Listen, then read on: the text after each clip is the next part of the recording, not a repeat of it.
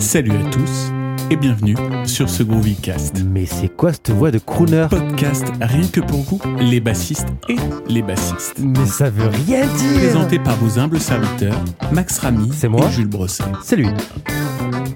Ça va groover Yeah. Bonne écoute. Bonjour, bonjour à tous. Salut, Salut, Max. Jules. Tu vas Comment bien? ça va? Eh ben, Très très bien, très très bien. Comme d'habitude, le petit point météo du, euh, du sud-ouest, il pleut. Mais non. Et si, il pleut. D'accord. Et bah Ouais. écoute, euh, bah moi j'ai brouillard, comme euh, tous les matins depuis que je suis dans les Yvelines.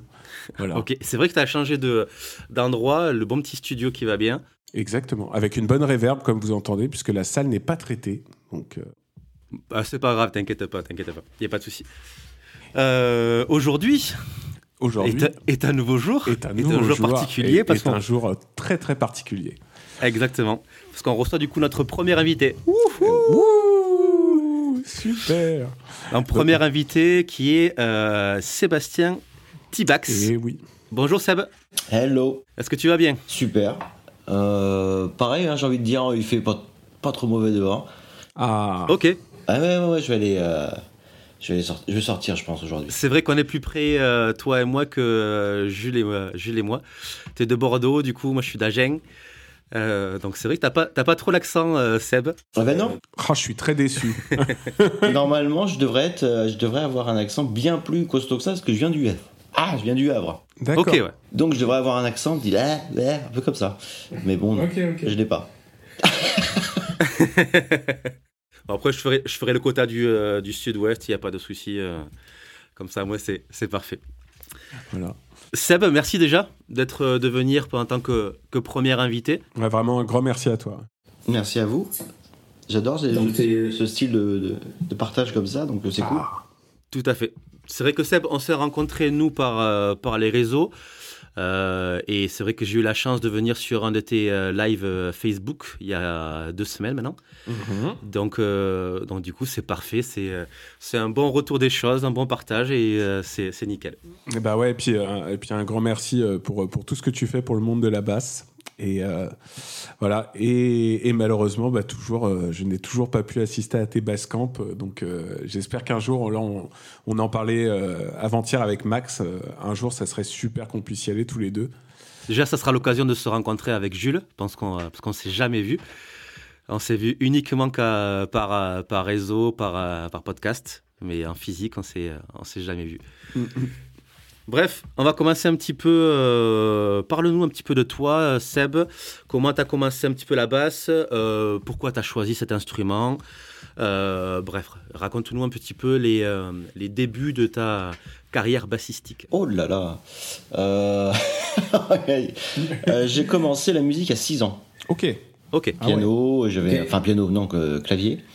C'était pas euh, j'avais euh, voilà dans, dans ma famille, il y avait un, un monsieur qui intervenait euh, régulièrement euh, pour des, des gens de ma famille qui, qui, qui étaient multi-instrumentistes et qui donnait des cours, il était accordéoniste, il faisait de la, du sax, il faisait de- du, du clavier et il faisait beaucoup de baloches quoi. Donc euh, voilà, un jour mes parents m'ont dit ah ça te dirait de faire de la, la musique? Je dis pas à 6 ans, bon, ouais pourquoi pas. Et euh, voilà, c'est parti comme ça. Euh, au, au départ, c'était pas trop parce qu'il me faisait jouer le Denis Rousseau, tous ces trucs-là. Ok. Bon, à cet âge-là, on fait, hein.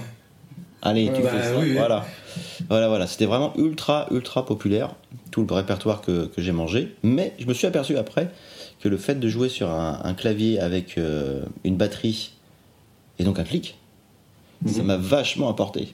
Parce que je jouais tous les, tous les trucs, je les jouais. Le, la pulse est venue naturelle. C'est devenu quelque chose de naturel euh, avec le temps parce que je jouais absolument tout. Euh, Je mettais le métronome, clac, euh, c'était parti. Et même à un moment donné, quand j'avais une dizaine d'années, j'entendais le morceau, je savais à quelle pulsation il était. Donc je le mettais aussitôt et c'était c'était parti quoi. J'entendais l'original. Donc je suis parti après plus dans. Parce que lui me, me, mettait les, euh, les, les partitions. Parce que c'était, c'était, lui c'était un lecteur, hein, absolument pas un improvisateur. Et, euh, et euh, voilà, j'avais, absolument rien parce que j'avais pas de CD chez mes parents. Donc euh, j'avais aucun support pour repiquer, donc je repiquais avec la radio. Donc euh, quand j'écoutais, euh, voilà, euh, des morceaux qui me plaisaient, ou mes parents qui avaient des, des vieux tourne-disques, des euh, platters et compagnie, eh bien, euh, je repiquais ça et puis je trouvais ça sympa. Voilà, j'ai commencé comme ça. Donc ça, ouais, ça forge, ça forge l'oreille au, au taquet, quoi. De faire, de jouer par, de jouer par dessus des CD directs, c'est vrai que ça, ça forge pas mal. Ouais, c'est ça. Et après, donc à euh, 14 ans, quand je commençais à à vacuumer, euh, si tu veux, alors avant, j'ai oublié de dire, avant euh, 12 ans, le mon, j'ai commencé les premières scènes à 12 ans en fin de compte. Attends, Un, un solo ou parce que ou t'étais en groupe? J'étais avec mon, mon prof. Ok, d'accord. cool, hein. J'ai il, il m'a dit tiens, euh, euh, ça peut être sympa de faire des communions, des trucs euh, qui avaient des communions, des, des anniversaires, tout ça. Et donc on on a commencé à faire ça. Et donc euh, j'ai pris goût à la scène très tôt. Et, euh, et c'était des, là c'était dans un répertoire euh, plus tango parce que lui il jouait de, de l'accordéon. Donc le tango et, c'est fait partie aussi des, des musiques vachement intéressantes parce que t'as, on était donc batterie, piano et euh, accordéon et moi je faisais les basses et les accords euh, euh, au, euh, sur le synthé. Ok. Donc de 12 ans et puis après à 14 ans j'ai arrêté ça. J'ai dit ouais c'est bon ça suffit. J'avais mon meilleur ami, euh, mon voisin Yann, euh, Yann Elio qui est euh, toujours mon meilleur ami, qui, euh, avec qui on, on échange, on échange toujours. Lui il est à Paris et on se voit très rarement. D'ailleurs, la dernière fois qu'on on s'est vu, c'était cet été. Donc, on- avec le temps, on s'est dit, tiens, il faut qu'on se voit plus souvent. Parce qu'on a, eu- on a été quand même 15 ans sans se voir. Puis quand on s'est vu, Ok. euh, je t'ai pas reconnu. Je fais, oh, t'as pris, du- t'as pris du poids, mon cochon Ah mince, et tu couperas ce passage, hein. moi je veux pas de soucis là. Mais non, mais non, mais il sait. euh, c'est- on est vraiment très très proches. On est comme deux frères, hein, vraiment. Ouais. Parce qu'on habitait l'un côté de l'autre. Donc lui euh, s'est mis à la guitare. Et on, était à un lycée et, euh, et je, je, je faisais la batterie avec mon synthé parce qu'il n'y avait pas de batteur. Donc euh, il y avait, euh, je faisais pas en séquence parce que les mecs étaient pas assez précis. Donc comme il y avait des, des, des, euh, des grosses caisses, des caisses claires, des charlets dessus, bah, je- tu vois, je faisais la batterie au clavier. Au doigt, en, ouais, en finger, euh, finger drumming. Donc ça, voilà, bon, ça, ça, ça jouait vraiment débutant, quoi. C'était très très débutant. Et et après, donc Yann prenait des cours de, de guitare. Et un jour, euh, il y en a un qui se met à la batterie et je me dis tiens, la basse, qu'est-ce que c'est? Je savais même pas ce que c'était en fin de compte. L'instrument, je ne connaissais même pas. donc euh, je vais dans un magasin de, de musique euh, à Bolbec. Et là, euh, le mec me, me dit bah tiens, regarde cette basse là avec cet ampli là. Donc j'achète ça et me voilà parti avec à faire de la basse. Seulement le problème, c'est que le mec il m'a donné le packaging, c'est-à-dire l'accordeur, la basse et l'ampli, Tu te rappelles ce que c'était la marque? Une Challenger. Ça existe encore ça? Je pense pas que ça existe encore. non. Ouais, ouais. Et je suis rentré chez moi, donc je commençais à accorder l'instrument. M'a dit que c'est voilà, t'avais mi, la, ré, sol. Le seul problème, c'est que comme elle était désaccordée, je ne savais pas dans quel sens était le mi, le Ah, la ok. et le sol. Ah. Donc j'accorde ma basse ré, sol, la mi. Ok. Est-ce que vous imaginez le délire Ah ouais, ouais, ouais. Donc joué, j'ai joué comme ça pendant euh, un an et demi, deux ans. Wow. Ok. Donc euh, il n'y avait aucune position, hein, je faisais tout à l'oreille parce que euh, je, je tâtais à chaque fois. Je jouais au pouce, déjà. Mhm. Je jouais au pouce. Et euh, j'avais des cloques, tout ça au pouce, c'était formidable. Et, euh, et on faisait du Noir Désir, euh, tout ce qui sortait à l'époque. hein. Voilà. Et, euh, et un jour, j'ai euh, j'ai ma cousine qui sortait avec un, un guitariste qui était un peu le fleuron de, de la guitare au lycée. Et euh, il arrive euh, avec un batteur aussi qui, qui était très bon. Et il me dit, mais comment elle a accordé ta basse? Est-ce qu'il a essayé la basse? Je dis, bah, je- j'en sais rien, moi, je l'accorde comme ça. il me dit, mais regarde, hop, hop, il me l'accorde, comme, euh, voilà. Et là, d'un seul coup, l'illumination, je dis, mais en fin de compte, c'est ultra facile la basse. C'est ultra, c'est ultra. Non, mais quand t'as bossé pendant un an et demi avec euh, faire des démanchés comme ça pour aller chercher les notes, euh, aucun schéma. Juste à l'oreille, quoi. Quand t'as aucun schéma qui se, qui se, dé- Qui se dessine. qui se dessine. Hmm. Donc euh, après forcément ça voilà ça a été beaucoup plus Ouais, rapide. puis j'imagine tu faisais même pas de gamme, euh, enfin tu pouvais même pas faire de gamme euh, avec, euh, avec cette position Non. quoi. Là, c'est- Et après suite à ça euh, donc euh, on fait quelques fêtes du lycée compagnie Et euh, Yann me dit, écoute, euh, je commençais, euh, voilà, depuis que j'avais compris le système, tout, tout s'était euh, illuminé, on va dire. Ouais, Le slap, tout ça, je connaissais pas. J'avais aucune culture parce que j'avais pas de CD chez moi. J'avais rien. Ok. Et le- ma culture, c'était zéro. C'était euh, le tango, le Denis Rousseau, tout ça. Tout ce que je jouais, parce que j'écoutais rien. J'écoutais juste les trois vinyles que mes parents avaient. Et, euh, et un jour, il y a. Donc, ça, c'était à mes 10 17 ans. Euh, mon voisin Yann me dit écoute, il y a un guitariste sur euh, Le Havre qui, euh, qui cherche à monter un tribute Uzeb. Ok. Ok. Et il me dit, écoute, j'en ai parlé, je lui en ai parlé, c'est mon prof de guitare. Est-ce que ça, ça t'intéresse d'in- d'intégrer le tribut Uzeb Je dis, bah ouais, allons-y. Donc, euh, je rencontre le, le guitariste en question. Il s'app- il s'appelait, parce qu'il est décédé il y a deux ans, il s'appelait Serge Hendrix. Ah merde.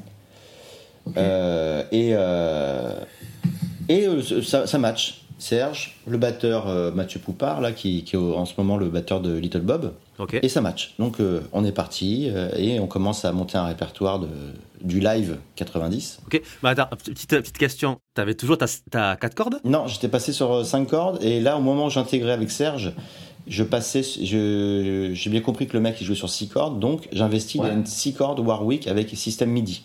Ok. Système MIDI. oh, Waouh. À l'époque, c'était, ça se déclenchait avec un, un- il y avait quand même un delay. Hein. Ouais, une, une petite latence, ouais. Ouais, ouais. Ouais, t'avais un delay. Le système mi- MIDI, c'était c'était le petit, euh, le petit GR, euh, le petit truc que tu fixais sur ta, sur ta basse, Ouais. avec le petit pédalier qui va avec. Non, il n'y avait pas de pédalier, c'était un rack. D'accord, ok. Et attends, et juste, et tu, et tu repiquais tout à l'oreille? Ouais. de Uzeb là? Ouais, ouais. Putain, mortel. Ah ouais, là donc ça a dû te forger l'oreille euh, À encore. fond, ouais. À fond, surtout que le problème, c'est que je ne connaissais pas les techniques de, de slap, d'aller-retour, tout ça. Donc, euh, bah, il a fallu euh, que je comble les vides, on va dire. Donc, ça m'a permis de travailler le slap, mais comme une brute, parce que euh, tout ce qu'il faisait en aller-retour, je le faisais en tapé. Ah oui, ok. Donc t'as, oui, Ouais, euh, Ce que je faisais en fin de compte, je tapais avec le pouce, et pour donner l'impression du- de l'aller-retour, je tapais avec le pouce, donc je jouais la note, et après, je, je- je claquais euh, ma main euh, main gauche pour faire justement le, le retour. Tac, tac, tac, tac, tac, tac, tac, tac, tu vois, comme ça. Mmh. Ok. À la manière de euh, Claypool, de Primus un petit peu, non? Je connais pas. Ok. Et donc, on fait euh, une 30, ouais, une 20, 20, 30 dates dans ce gros truc, truc sympa. Toujours sur le Havre? Toujours sur le Havre. ouais. Et après, euh, bah, mes parents me disent bah, musique, c'est pas possible. Donc, euh, ils me disent bah, il faut que tu trouves un boulot qui. un vrai boulot, donc à 18 ans. Donc, je passe mon bac et je fais kiné. Ok. Donc, kiné, je fais ça pendant deux ans. Et après, une fois que je- j'ai fait euh, tout ce qu'il fallait pour, euh, pour le, diplôme et compagnie, je passe. euh, je leur dis bah là, euh, je pense que la musique, c'est vraiment mon truc. Et euh, je pars sur euh, une formation. Je me dis, bon, il faut peut-être un diplôme quand même pour enseigner, pour, euh, pour aller plus loin aussi, tout simplement. Et j'intègre euh, une. euh, alors, euh, c'est pas un conservatoire, c'est une école à rayonnement régional qui formait euh, médaille d'or, DEM et, et- compagnie. Et à l'époque, c'était médaille d'or. Et j'arrive et euh, le, le bassiste, c'est. euh, je me rappelle plus comment. Manu, Ma- Emmanuel Robillard, qui joue beaucoup euh, dans tout ce qui est musique gospel et compagnie, qui est en- à La Réunion en ce moment. Et il me fait passer le, le- la médaille d'or en un an, en fin de compte. J'intègre. donc je la passe aussitôt et voilà, j'obtiens le, le joli petit diplôme. Et en même temps de ça, pendant que je passais ça, je passais aussi euh, une licence de musicologie. D'accord. Donc euh, bah, voilà, j'ai tout eu. Et puis après, euh, une place se libère. Emmanuel me dit bah, écoute, il y a une place de prof qui se libère au SEM, au Havre. Donc c'est l'équivalent du, du, par exemple, du, du SIAM à Bordeaux. C'est les écoles de la FNEJV. Ok. Ok. Donc j'y vais. En même temps, pendant cette même période, je prends des cours directement avec Alain Caron et avec Dominique Di Piazza. Waouh. Je pars avec un gros bagage, tu vois. bah oui. Et, euh, et euh, Dominique, on s'est vu plus souvent qu'Alain. Mais Alain, en fin de compte, m'explique cette fameuse technique d'aller-retour. Euh, J'assiste à un premier masterclass où justement on se rencontre et puis euh, on, se. Voilà. On commence à parler de tout ça et après on se revoit après. Dominique, c'est pareil. Dominique, on s'est vu au moins 6-7 fois. Et, euh, et après, donc, euh, je reste un an et demi, euh, deux ans euh, au, SEM en tant que prof de basse. Et après, je- je- j'entame avec le JUPO. Le JUPO, c'est-à-dire, c'est une extension du Conservatoire du Havre qui ne fait que jazz et musique actuelle. Et donc là, j'intègre le, poste de, de référent musique actuelle là-bas. Parce que entre temps, j'ai passé un CA en candidat libre. Ah oui, CA, ouais, putain, c'est gros, gros échelon, là. Ouais. À, à l'époque, on pouvait, euh, c'était la première session où on pouvait le passer en candidat libre. Donc, il fallait juste être musicien pour le faire et avoir une expérience de, de- de- de- d'enseignement. donc, c'est ce que j'avais. Donc euh, voilà, je- et euh, donc voilà, ça me permet d'intégrer le conservatoire avec euh, ce joli petit papier. Et euh, j'y suis resté au Jupo euh, jusqu'à euh, mes 32 ans. Donc ça veut dire que je suis resté euh, 10 ans là-bas. Ok. Voilà. Donc, euh, super, super endroit, des, des- des profs. euh, c'est- en fin de compte, le- le- ce qu'il faut savoir, le Jupo, c'est une école qui a été construite par les euh, musiciens qui jouaient sur le France à l'époque. Ok. Le. France, c'était un bateau où sur, sur ce bateau. bateau-là, il y avait énormément de, de jazz. Et tous les icos du France ont décidé en 1950, je sais plus combien, de créer une école de jazz qui s'appelait donc qui appelée le Jupo. Et c'est devenu, euh, c'était la plus vieille école de France et euh, il y avait des, des- des putains de, de icos dedans là, trompettistes, euh, tout ça. Donc euh, les mecs qui, qui- qui jouaient tous les jours sur, sur le bateau, donc autant vous dire que ça bastonnait dans les brass bands, c'était c'était de la folie quoi. Tu m'étonnes. Donc voilà, donc ça c'est la période. euh, en même temps, comme j'avais une licence, je commence à bosser dans l'éducation nationale, parce que ça me plaisait. Et euh, je commence à trouver des plans sur Paris, donc euh, je monte assez régulièrement sur Paris pour bosser, soit en studio, soit en, en concert tout simplement. Donc c'est là les premières jams au baiser salé, euh, les premières rencontres avec Adrien, les premières rencontres avec Étienne, enfin, tout ça. D'accord. Voilà. Donc c'est que ça a commencé comme ça, et puis après euh, j'ai intégré. euh, Ah ça c'est très drôle ça. J'ai intégré un groupe. Alors j'ai j'ai envie de dire c'est ça m'a vachement formé, mais ça m'a vachement aussi euh, bridé. J'intègre un groupe de, musiciens assez extraordinaire hein, quand même. Euh, les casinos de France euh, ont euh, leur, patron, leur, le boss des casinos de France s'appelle Monsieur Roger, a un casino à Saint-Valery-en-Caux, donc à côté de Dieppe, dans le nord de la France. Et, et il a envie de se faire plaisir et il veut 5 zikos qui jouent tous les samedis, voire plus, dans son casino.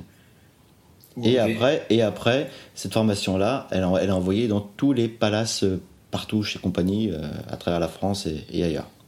Donc, je postule, je rentre dans, dans ce groupe-là. Il fallait jouer de la contrebasse, il fallait jouer de la basse. Donc, euh, voilà. Et c'était hyper intéressant parce que justement, euh, bah, on jouait jamais les mêmes morceaux. Les morceaux, on, les, a- Ok. on les avait en lecture euh, le jour même. Voilà, les garçons, on va jouer ça aujourd'hui. Ok. On avait les partoches, puis on lisait à fond, quoi. Le chant, chant et, et- et instrument, parce qu'on devait tous savoir chanter aussi. Ok. C'était une, super formation. Ça, c'était, euh, ça, j'ai fait ça pendant 10 ans. Et pourquoi ça t'a bridé? Pourquoi? Parce que on était, euh, on avait signé un contrat euh, à durée indéterminée. Ça veut dire que on jouait tous les euh, samedis. Et donc ça empêchait de faire des plans à côté. Ok. Tous les plans qu'on me passait à côté, oui, salut, machin, tout ça, tu peux le faire. Bah non, le samedi, je peux pas. Je suis pris jusqu'à jusqu'en 2013. Et c'était à chaque fois des morceaux en fait qui, qui étaient dans la tendance actuelle. Bah, euh, euh, quand on, on en reparlait avec le saxophoniste que j'ai vu il y, a, il y a pas très longtemps, là, on avait 4200 morceaux euh, différents qu'on a joués. waouh. J'imagine tous les styles quoi en plus. Tous les styles. Ça commençait euh, jazz, ça, ça- c'était jazz, c'était. euh, on commençait par euh, jazz crooner, parce qu'en plus le, le pianiste chanteur euh, était, avait une voix extraordinaire, quoi. Euh, et euh, après on embrayait sur du rock, parce que le, le guitariste qui était là c'était euh, l'ancien bac de ZZ Top. Enfin, et le mec il ça jouait de la mort. Hein. Ouais, ouais. Ouais. Oui, donc ça t'a bridé, mais en même temps, ça t'a aussi, euh, j'imagine, ça t'a vraiment consolidé euh, dans ton jeu, quoi. L'oreille à fond, tu vois, euh, parce que tu, en fin de compte, t'as une sorte de, de, de répète live. Mm, mm. Ouais, tout à Ouais, fait. c'est clair. Et ça devait jouer, ça devait jouer quoi. Ouais, ça devait y aller quoi. Voilà, ça devait jouer. Puis financièrement, j'imagine que c'était intéressant quand même, parce que c'est des groupes qui ont, qui ont de l'argent, quoi. Le cachet, il était à 320 net.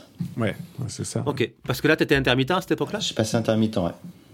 Et à l'époque, on avait la chance de pouvoir cumuler euh, le, je pouvais cumuler le collège, le conservatoire et ça, et l'intermittence. D'accord. Mais comme mon, Ok. comme mon statut d'intermittent était, plus- était plus élevé, c'était intéressant. Et, et juste, et c'est c'est à ce moment-là aussi où tu as appris à chanter ou c'était déjà un truc que tu faisais Non, euh, c'est vraiment c'est à ce moment-là que voilà que j'ai j'ai appris à poser ma voix. Je, je, je chantais pas énormément de morceaux, hein. j'en chantais 4 ou 5 par, euh, par concert.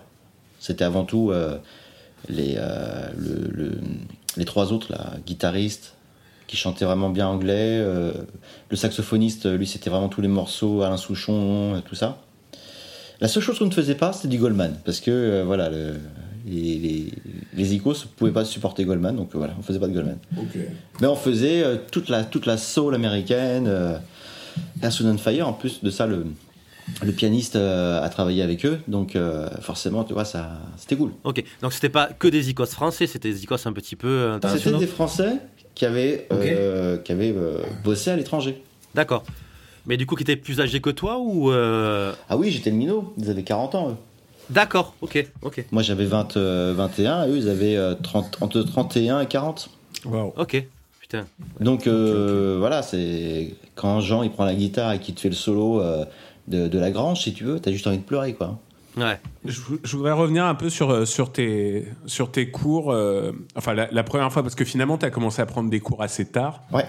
euh, par rapport à ton cursus. Euh, Qu'est-ce que ça t'a apporté, euh, justement, de, de, de différent par rapport à ton jeu? Bah, ça m'a apporté surtout, euh, ça m'a permis déjà de, de, de, euh, de re- de voir des bassistes que je ne connaissais pas. Euh, le premier bassiste que je ne connaissais pas à l'époque, c'était Pasto, parce que euh, pour, le, pour présenter le, la médaille d'or, je devais jouer à Vona. Et, euh, et j'ai trouvé le morceau sympa. Et, euh, mais tout en ayant toujours de la retenue, parce que Pasto, il y avait un truc qui me gênait dans, le- dans, dans, dans ses albums, et que j'ai jamais pu expliquer pourquoi, je ne peux pas l'écouter. quoi. Ça, je trouve qu'il est, je trouve qu'il est pas en place. C'est- voilà, je sais pas pourquoi. Je trouve qu'il. D'accord. Mais voilà, c'est euh, perso. Après, c'est. euh, je sais qu'à chaque fois que je dis ça en général, euh, les mecs. Ah, bah ouais, c'est. Ah non, non, tout à fait. Je te, je te comprends, tiens, pas, pas, sur la mise en place, mais j'ai du mal du coup à rentrer dans le, dans le style de Pasto pendant pas mal, pas mal de temps. Et c'est juste. Moi personnellement, c'est euh, plusieurs euh, bassistes qui m'ont fait aimer un petit peu Pasto. Je suis pas rentré dans Pasto directement et j'ai pas j'ai pas kiffé du tout. La- à la première écoute, j'ai vraiment pas kiffé. Je sais pas si. Le mec, il a ouvert une voie. Le mec, il a ouvert une voie. Tout à fait. Ça par contre, oui, c'est indéniable. Mais c'est pas pour. Il a fait des. En plus de ça, euh, j'ai eu l'occasion de, de jouer avec des gens qui ont joué avec lui. Donc. euh, et euh, le mec, euh, le guitariste, là, Pascal Rosé, qui était euh, prof au MIT à.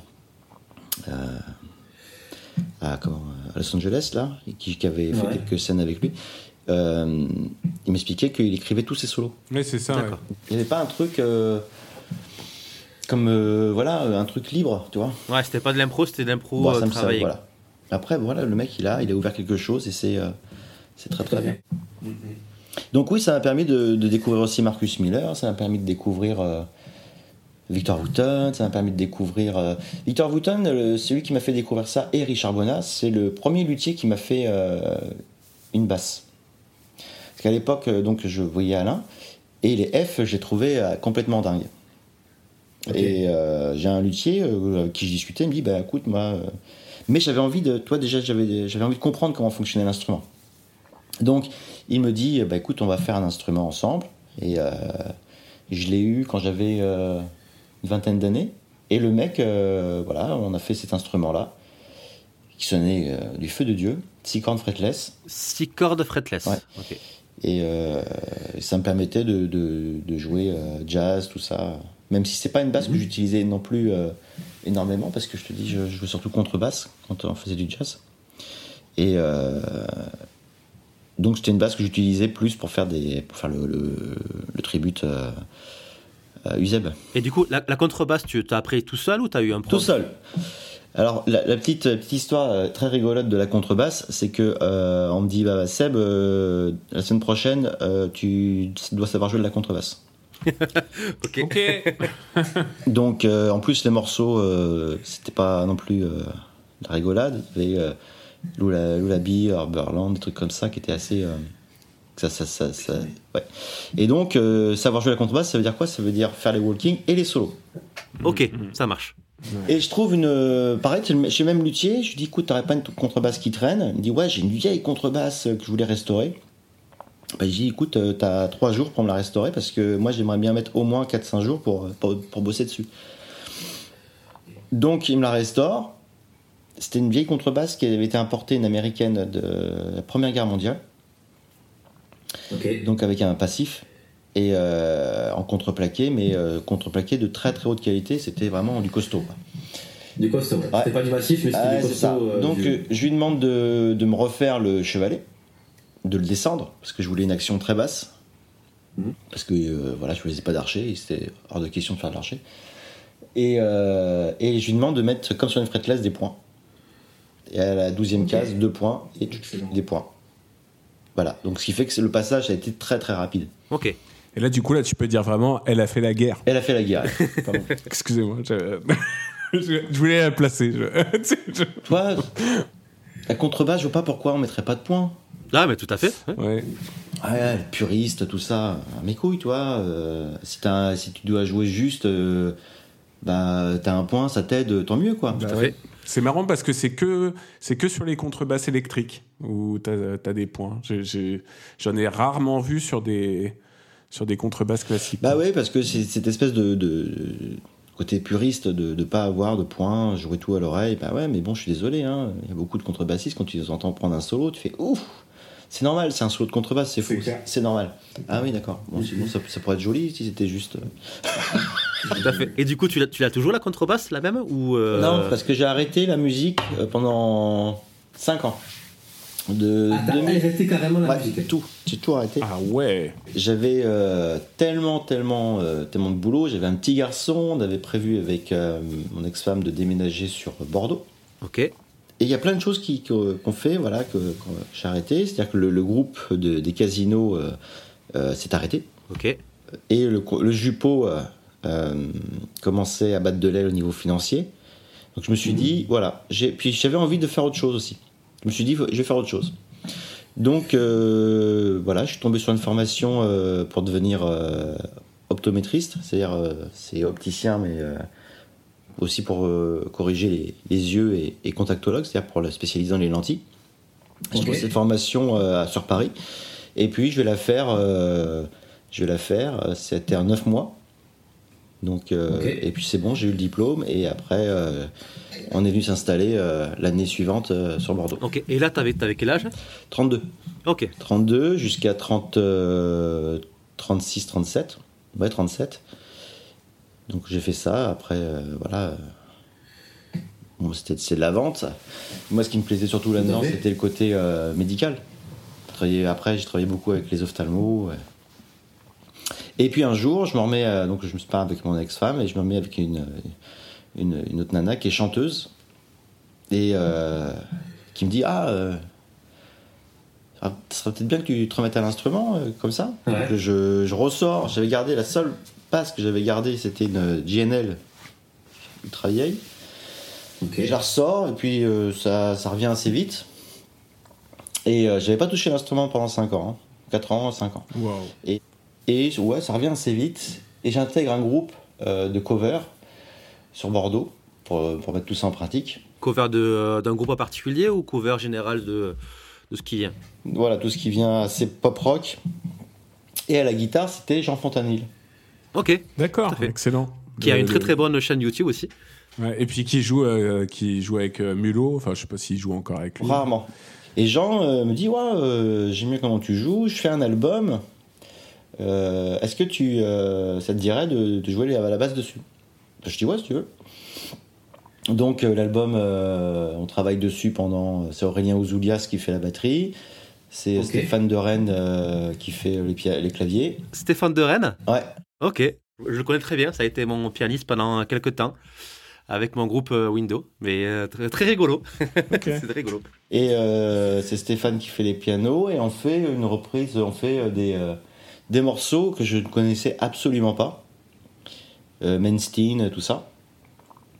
Et, euh, et là, je, je dis à Jean, écoute, je ne veux pas connaître les morceaux, tu m'envoies juste toi ce que tu as joué, ce que Aurélien a joué.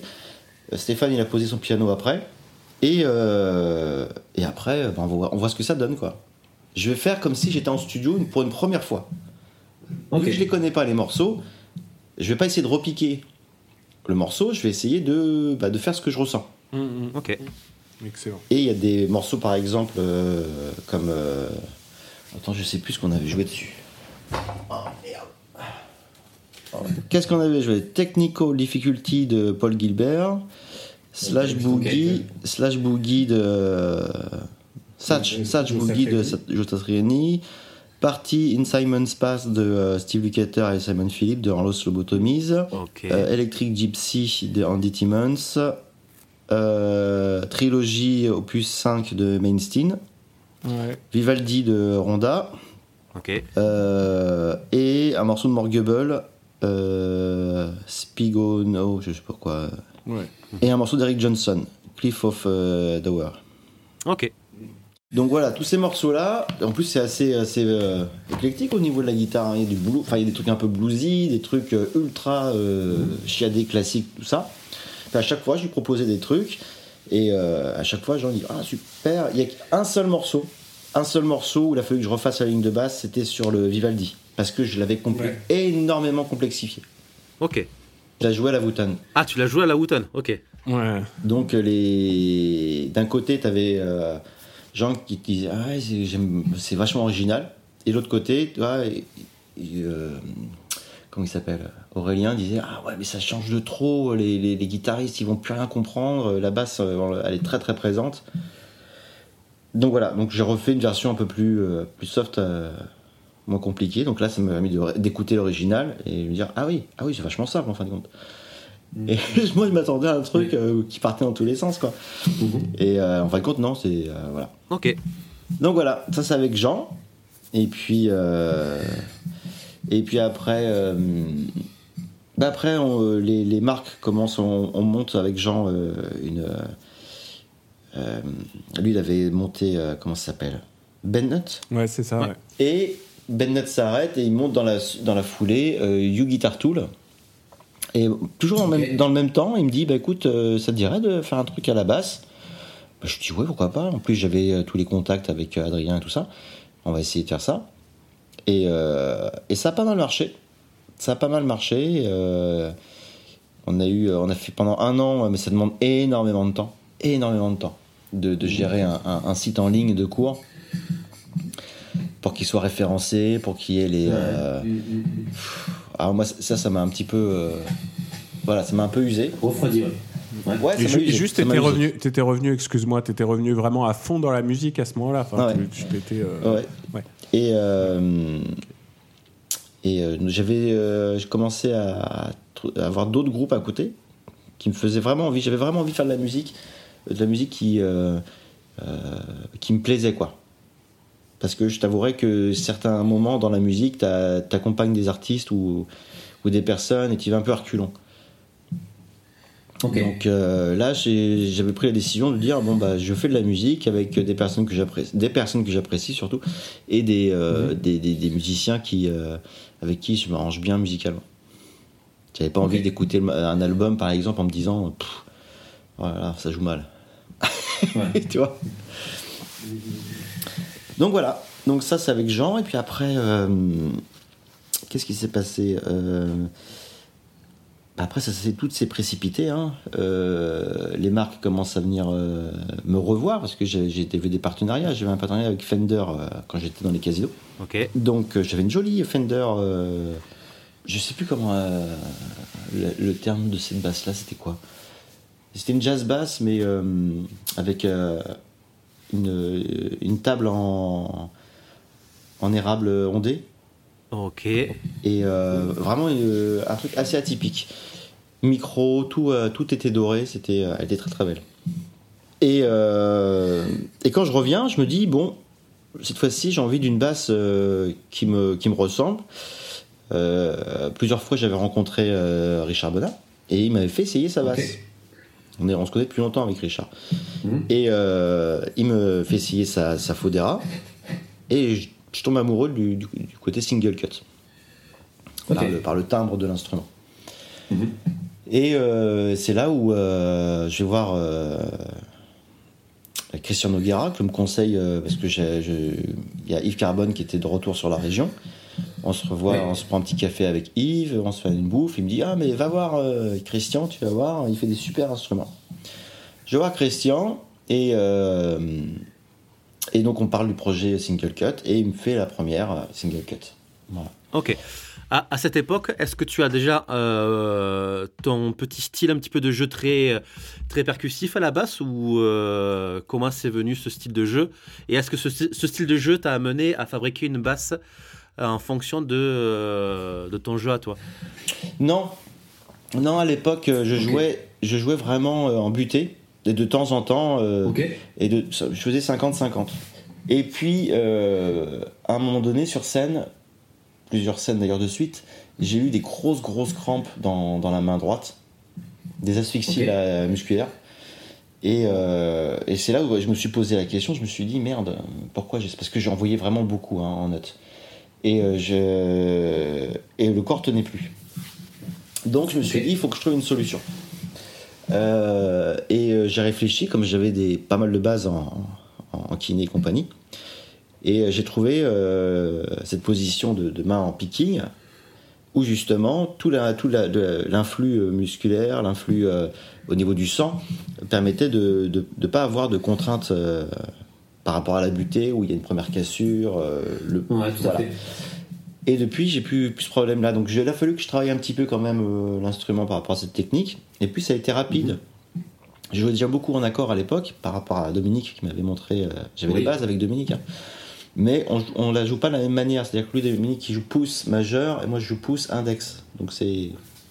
Ok. La position est complètement différente. hein. Il y a une rotation euh, au niveau du poignet. Donc, euh, donc voilà, c'est comme ça qu'on est parti, que je suis parti sur, euh, sur ce style-là. Puis après, bah forcément, euh, je me suis dit, euh, qu'est-ce qui s'est passé après? Bah, Je me suis dit que c'était intéressant de- de- d'en faire profiter parce que je trouvais que c'était la, la- la technique apportait beaucoup en vélocité, en Exactement, tout à fait. ouais. plein de choses qu'on peut pas faire en butée. Tout à fait. Puis un jeu aussi en palm mute, euh, quand tu as la main vraiment déjà en place, déjà c'est vrai que c'est ça, ça avantage un petit peu tous ces petits euh, styles de, de ghost note euh, main droite. C'est- Puis ouais, c'est très percussif, ça permet vraiment de jouer. euh, Enfin, moi, c'est ça que j'aime bien quand je t'écoute, c'est. tu vois, bah, ça me donne la même impression qu'un Wooten où je me dis, ah, putain, la basse, même tout seul, ça le fait. C'est un truc, euh, si tu veux, que ça que j'ai développé quand je- j'accompagne. euh, et j'ai- j'ai j'ai beaucoup, j'aime beaucoup cette formule. Je suis avec un chanteur qui est guitariste et euh, et j'essaye de, de, de faire de, en telle, de telle sorte que euh, eh bien tout ce que d'exploiter l'instrument au max, tu vois. Putain, là, j'ai- je suis Ouais, désolé. euh, je, les je- gars, je l'en- on l'en- on l'entend là. Putain, j'ai ma belle-mère là, elle doit galérer en bas. Enfin bref. Vas-y. j'ai- euh, Le ok. jeu d'être papa. C'est- c'est- le but, c'est vraiment de sur scène que les gens euh, entendent une pulse et à la fois une, à la fois une pulse et une euh, une sorte de que, que le groove soit là. Donc le guitariste lui plaque les accords euh, sans se poser de questions, il fait son son euh, son chant et moi je m'occupe de tout le reste. Ça veut dire que soit je fais les contre-chants et la basse en même temps avec les accords, avec une petite pulse. Ça me permet vraiment en plus de travailler, euh, d'exploiter à fond quoi, les, chaque morceau, plutôt que faire simplement la ligne de basse. Quoi. Et est-ce que justement le. Est-ce que justement ce truc-là, t'as t'as vraiment consolidé ton groove, quoi? À mort, parce que euh, même il y a beaucoup de personnes qui disent oui mais en studio tu fais comment euh, euh, Et c'est un gros problème d'ailleurs. Euh, Il y a beaucoup d'albums que j'ai fait là récemment, j'en ai discuté en plus avec des personnes qui, qui étaient à l'origine de l'album. Je leur ai dit je suis désolé mais le, le son de ma basse sur l'album, je trouve pas si, si dingue que ça. Et, à chaque fois la réponse est oui, mais l'ingénieur son ne sait pas comment Mixer ton jeu. mixer le jeu. Il y a qu'un ou deux mecs qui, qui arrivent parce que je leur, je leur dis à chaque fois ne mettez rien, pas de compresseur, pas d'effet. Ouais, ouais. Le son, euh, l'ambitus, je vais, je descends dans les graves, je vais dans les- dans les- vraiment dans les aigus et tout ça très très vite. Donc sur des, euh, quand je fais les accords en même temps. Et les mecs, ils sont perdus parce qu'ils ont des, des, euh, des, euh, des pré-réglages de basse. Et quand ils mettent un pré-réglage de basse très sourd, bah forcément quand tu fais l'aigu, c'est fini, il n'y en a plus. quoi. Ouais. Mais finalement, toi, il te faudrait un micro euh, très sensible euh, euh, devant, tu sais, comme ça se fait dans le métal, par exemple, pour avoir vraiment cette attaque euh, des doigts. Pas du tout. Le, le- le débit que- et le- les claps, tout ça, en fonction de l'instrument, tu fais un réglage pour faire ressortir suffisamment le, le son. Parce que la plupart des, des- des- des batteurs qui sont pas super calés, le problème c'est que quand je fais le clap de, de- de- sur le 2 et le 4, par exemple, si je fais un groove, bah, on entend un, un tout petit décalage. Un petit étincelle. Ouais. Ouais. On entend Un un, fer, clac, tu vois, un truc comme ça. Euh, bon là, si ça en arrive à ce niveau-là, c'est grave pour le batteur. Mais, euh, mais voilà, on l'entend. Normalement, quand tu joues avec un mec qui est calé, tu vois, ça vient euh, enrichir la caisse claire. Euh, Est-ce que, enfin, si si tu le permets, euh, Max, euh, comment justement, alors comment comment t'es venu euh, justement par contre ce partenariat avec Marc Bass? Tu vois, ça m'intéresse de savoir un peu comment, parce que tu as été finalement un des précurseurs en France à à jouer, euh, en tout cas à ma connaissance, sur, avec cette marque et comment s'est faite cette rencontre, et, etc. quoi. Ça s'est fait fou. Euh, oui. Euh, J'envoie un message à euh, Jeff, qui est euh, le mec qui gère euh, Marc Bass en, en France. Jeff, qui travaille chez Mogard. Et donc, moi, une- j'étais chez Bose avant. Ampli. Ok. je jouais sur une colonne. Bose parce que je trouvais que le son, justement, il était vachement ouvert. T'avais vachement de basse, les aigus étaient définis. Mais je me suis dit, bon, c'est pas un ampli de basse, donc j'ai envie d'a- d'aller sur un ampli de basse. Et puis Marc Bass, euh, voilà, le... j'avais envie d'essayer, j'ai essayé, ça m'a plu. c'est très drôle. Donc au départ, Jeff me dit, bah, écoute, euh, ouais Seb, euh, avec plaisir, euh, on peut bosser ensemble, tout ça. Euh, on t'envoie un, un deux fois, euh, enfin un de 10 euh, Ninja. Tu l'essaies, Ok. tout ça. Je l'essaie. Je- J'avais une grosse scène, ouais, une scène sympa, il y avait 4-5 000 personnes. Et je pose le 2-10 su- sur un Ampeg, je commence à jouer. Et là, je me dis, waouh, c'est pas assez. Là, le 2-10, euh, le 2-10 250 watts pour une scène euh, de euh, 15 mètres de large, ça va pas le Parce faire. que c'était c'était pas repiqué, t'avais pas de retour devant toi? Si, bien sûr, mais euh, la présence qu'il avait sur scène n'était pas assez, pas dingue. Ouais, t'avais pas assez de pression acoustique pour pouvoir. euh. Donc, euh, j'appelle Richard, je lui dis écoute, Richard, euh, qu'est-ce que tu me conseilles? Parce que c'est toi qui, qui as ce- tes signatures. Puis ça marche plutôt pas mal. Donc, il me dit écoute, Seb, tu prends deux euh, caissons euh, des, des 212. Ok. Tu prends deux, euh, deux 12, deux fois 2 12, donc euh, deux caissons de, de 800 watts, plus une tête deux fois 800 watts. Ok. Donc, il m'envoie ça. Et là, Ninja? Ninja. Ouais, la- ouais, ouais, la- ouais, Ils, ils avaient, ils avaient que ça de dispo. Puis moi, que ça marquait Ninja ou Marc Bass dessus, euh, je m'en fous, quoi. Ok. Première scène, euh, je reçois le matos. J'avais une scène le soir. euh, Dark Mountain Project, un groupe de jazz vachement. euh, Enfin, jazz rock. dans une belle salle, hein, pareil, une salle à, à 1000 personnes. Et je pose les deux amplis sur scène. Et là, je commence à, à jouer à la balance. Et là, le mec me dit euh, Ça va pas être possible. Ça va être- trop fort. Bah, il y avait trop de présence juste sur scène. Donc, obligé d'en débrancher un, tu vois. Je joue avec un seul. Ouais. Puis là, j'étais à deux, si tu veux. Le Ok. truc, il- j'étais, euh, tu vois, bon. Là, je me dis, bon, il faut que je trouve encore une autre solution parce que là, c'est beaucoup trop puissant sur, euh, sur des scènes, euh, même des scènes sympas. Donc, j'étais Ouais. passé du, du, du truc sympa de, de, de, de gig euh, dans les restos à, un truc qui, qui, te, qui te faisait Monumental. monumental. Ouais, j'avais deux fois 800 watts. Bah ouais, non, c'est énorme. hein.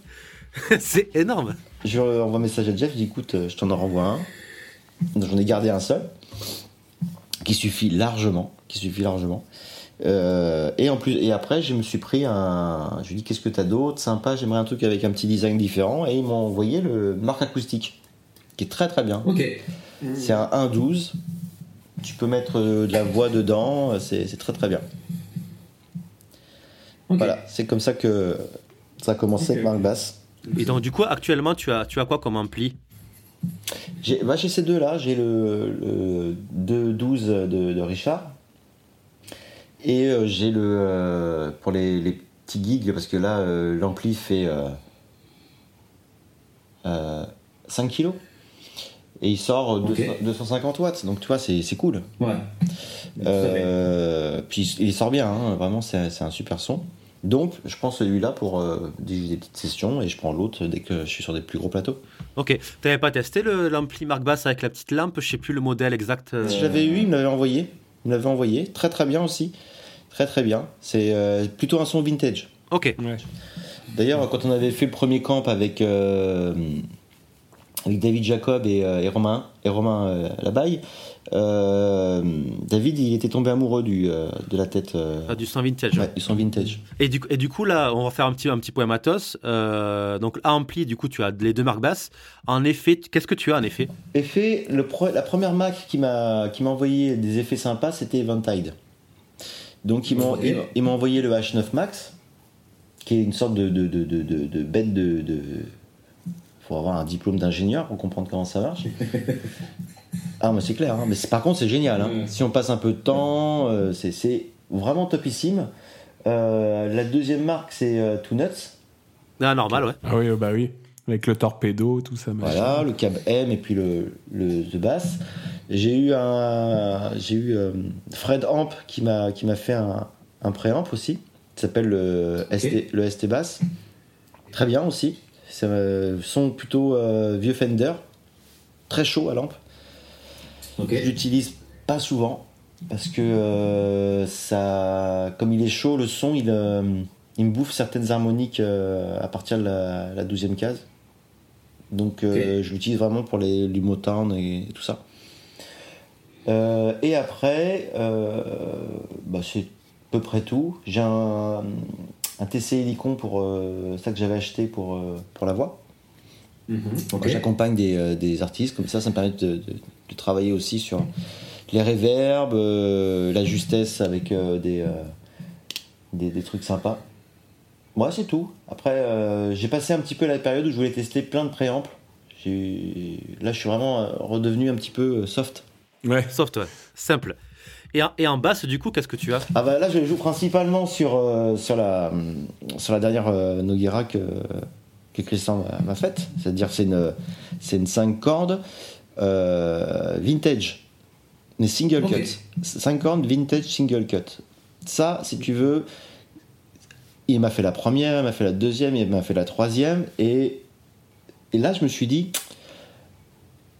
j'ai une idée, on va essayer de voir ça. J'ai appelé Christian, on s'est vu. J'ai dit voilà, une- je veux un son euh, comme les premières jazz bass. Je veux un, euh, voilà. Il me dit ouais, ouais, ouais. En plus de ça, il avait travaillé là-dessus parce que Yves, Yves Carbone, il avait une très très vieille jazz bass et euh, Christian lui avait fait des, euh, s'en était inspiré pour faire des, des modèles euh, euh, 60. Mhm. Et, euh, et Christian me dit bah, écoute, j'ai encore du palissandre de Rio qui traîne, j'ai encore euh, de ça, j'ai encore de ça, encore de ça, je peux t'en faire une. Donc il m'a fait euh, cette basse-là, donc euh, touche en palissandre de Rio qui est un, un bois exceptionnel dans la dynamique. C'est bluffant. C'est pas trop lourd, ça? Ah non, non, non. Non, non. Puis au niveau poids, si tu veux, j'ai de- j'ai un, j'ai un concept de ceinture qui se met autour de la taille, donc euh, j'ai absolument pas de problème de poids avec l'instrument. Ok. Ça, c'est cool, ça. Ouais, d'ailleurs, on est en train de voir ça pour sortir euh, ça chez Savaris. Euh, Ok. et la, et la, ainsi que, que les cordes à équitension, là, qui, ça marche vraiment très très bien sur l'instrument. T'as la même pression sur toutes les cordes, et ce qui te fait que ton, ton manche vibre euh, équitablement. Quoi. Ok. Donc, du coup, ça te donne la même tension, par exemple, que euh, euh, la- les, les basses, tu sais, maintenant, où justement, tu as les cordes en, en éventail, là, c'est ça ouais, Les, euh, les, euh, les fan frets, Ouais. ça c'est autre chose. Ils ont des tensions qui sont différentes, mais c'est une optimisation du diapason. C'est pas pareil. Mais ils ont des cordes avec Ouais, des, tensions, des tensions différentes. Là, l'avantage, c'est que lorsque tu appuies sur une corde, tu as exactement la même pression à fournir sur chacune des cordes. Déjà. Et ça, c'est par rapport à ta marque euh, Ça, c'est par rapport aux cordes que tu utilises ou c'est par rapport au, au chevalet, comment il est réglé? Je sais pas, excuse-moi, j'ai pas bien compris. ça c'est par rapport euh, aux cordes. euh, quand j'ai appelé Savaret, je dis voilà, est-ce qu'il est possible de me faire toutes les cordes à je sais plus combien de kilos? J'ai envie de tester un Mhm. truc. Ils m'ont dit, ok, on t'envoie ça. J'ai essayé et là, j'ai été mais plus que ravi parce que la taille des cordes, le- tout ce qui va avec, le son était vraiment différent, complètement différent et proche de ce que je recherchais. Ça, ça, ça m'int- ça m'intéresse. Elles sont commercialisées ou, ou c'est un truc Ouais, En cours. ok. Bon, bah, tu nous tiens informés. Tout à fait. Voilà. C'est cool ça. C'est bien. Super. Et, Super, euh, et donc, du coup, est-ce que tu as toujours été chez, euh, chez Noguera en tant que euh, luthier? Alors, la, la toute première, c'était euh, Loison. J'ai eu, euh, donc après, j'ai eu un contrat avec Fender. Euh, j'ai eu deux Fodera, Ok. euh, une impériale euh, et euh, une, une, stand- une, NY. Ah oui, Ok. oui, oui. Et euh, qu'est-ce que j'ai eu d'autre? Des Godin aussi, Godin fretless. Ok. Très très bonne basse, Godin fretless, euh, en 5 cordes. Qu'est-ce que j'ai eu? Euh, Des Warwick. Ça, c'est quand j'ai commencé. Et puis, euh, ah, et puis après, de, non, après c'est tout. J'ai pas non plus, euh, j'ai pas non plus eu euh, maintes. euh, Qu'est-ce qui t'a fait le déclic un petit peu de dire bon, c'est bon, j'ai trouvé mon luthier, j'ai trouvé ce que j'aime, je sais à peu près où c'est que je veux. Est-ce que euh, est-ce qu'un luthier pour toi c'est essentiel ou est-ce que tu peux retrouver pas mal de choses sur des grandes marques? Bah, le luthier, le gros avantage du luthier, c'est que il, il est là vraiment. et Des luthiers, euh, il y en a de, ils ont tous un peu des, des- des esprits différents. Déjà, il faut déjà avoir ça en tête. C'est-à-dire que euh, les luthiers, ils ont tous des spécificités. Et il y en a par exemple qui sont spécialisés dans les basses hi-fi, hein, comme Moscato, avec euh, beaucoup de collage. Oui. Et après, tu as des luthiers qui sont plus proches de, des, des basses traditionnelles, ou qui vont plus euh, gérer la vibration euh, de, du manche, prendre le temps d'avoir un manche avec un- une coupe euh, parfaite. Donc là, on est plus proche de nos, de nos guéras. Euh, moi, c'est- voilà, c'est vraiment ce que je recherchais. Ça veut dire, euh, euh, tu prends pas, tu fais pas une single cut si tu as 15 000 collages dans l'instrument. Parce Oui, que tu, tu perds, tu perds le, tu perds le, le- donc des marques, des marques qui euh, commercialisent. J'ai voilà, j'ai l'opportunité de travailler avec Christian, si tu veux. euh, J'ai pas, j'ai même pas réfléchi quoi. Je sais que quand je vais quand je vais essayer une marque, euh, toi, d'un pote ou d'un magasin, tout ça, bah je suis souvent agréablement surpris. Je dis ah ça sonne bien ça, toi. euh, Quand on fait le camp, on essaye tous nos basses, hein, et euh, c'est- c'est c'est assez rigolo quoi, de, de- de dire ah ouais toi tu mets ça comme ça. On partage beaucoup. euh, c'est- ça c'est très très sympa quand on fait les camps, c'est que on, partage beaucoup aussi entre nous. Eh ben, ok, parfait, impeccable. Et vu que tu en parles, ben, du coup, euh, présente-nous du coup le, le camp. Qu'est-ce que c'est que le camp? D'où ça vient? Qui c'est qui, qui l'organise Euh, Ah, c'est- c'est alors c'est une idée. euh, donc la, pr- la première fois qu'on l'a fait, on l'a fait à Rouen avec euh, donc David et, et, euh, Romain. Et, Et ça, avait, ça avait vachement bien pris.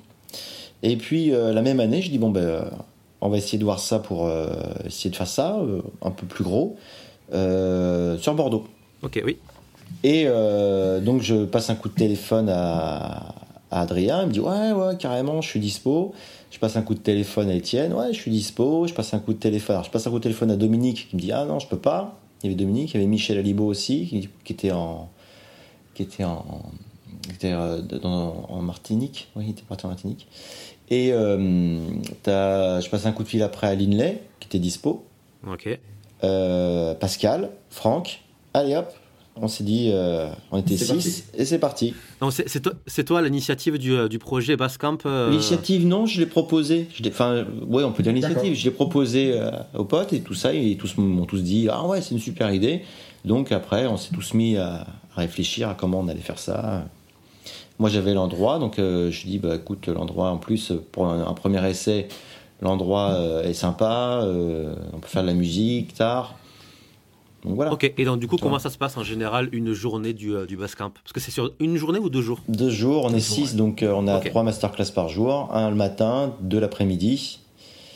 Ça dure, le masterclass dure, on n'est pas, on n'est pas, tu vois, il dure entre une heure et demie et deux heures et demie. Ça dépend euh, les questions, ça dépend, euh, ça dépend euh, l'interaction avec les gens, tu vois. Mhm. T'as des personnes, par exemple, tu vois, on là, on a le recul, tu vois, on a, on a quand même deux masterclass. Il y a des personnes qui font plus peur que d'autres. Est-ce que tu en fais partie? Bah écoute, non, on essaye de. Ouais, c'est vrai que. Mais euh, Adrien, par exemple, euh, il faut qu'il comble. Parce que quand euh, Adrien, il me dit Bon, bah voilà, je vais vous faire un petit morceau hein, pour euh, faire la muse-bouche. Et qu'il te sort un morceau euh, où ça défonce euh, sa mère, un truc de méchant. T'as tous les autres qui sont là. Ouais, tu, tu bades quoi. Euh, si je lui pose cette question-là, est-ce qu'il va me prendre pour un con? Tu vois? Donc c'est pour ça il faut. euh, il- voilà. Donc, euh, donc après, Adrien parle de sa coupe de cheveux et de ses muscles. Ok.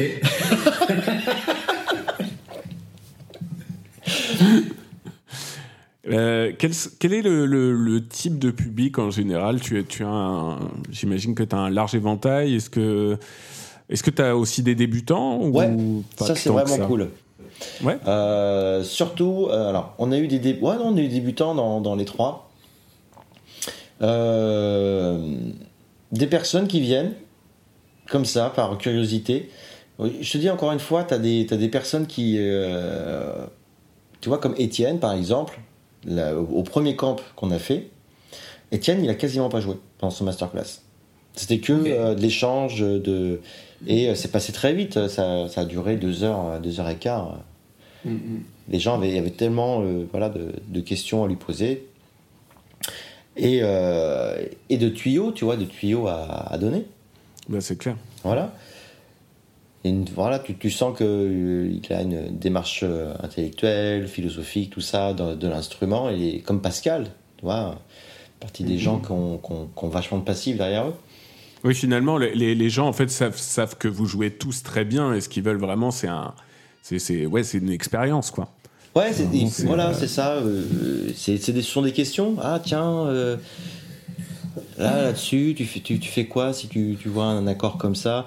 Et puis, on, avait surtout essayé de, d'avoir chacun des lignes directives. Ça veut dire que chacun, on avait notre petit thème Ok. pour pas euh, redire dix fois la même chose. Tu vois? Ça, c'était important.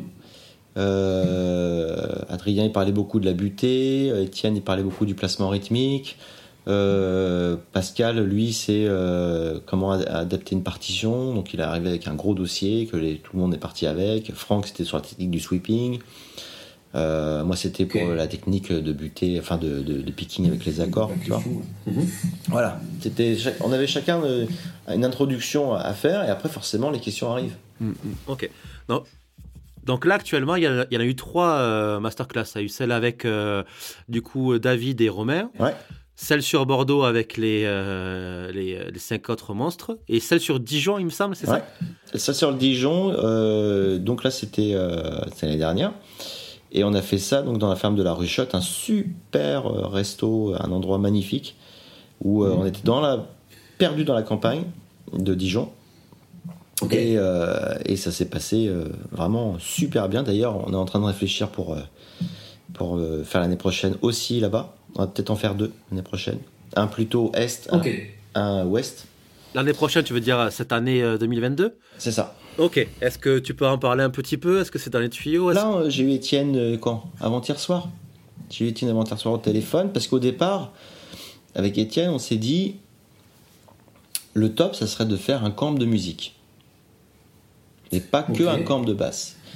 Donc j'ai dit à Étienne, écoute, parle-en à John pour savoir si. euh, À John. McLaughlin. D'accord, ok.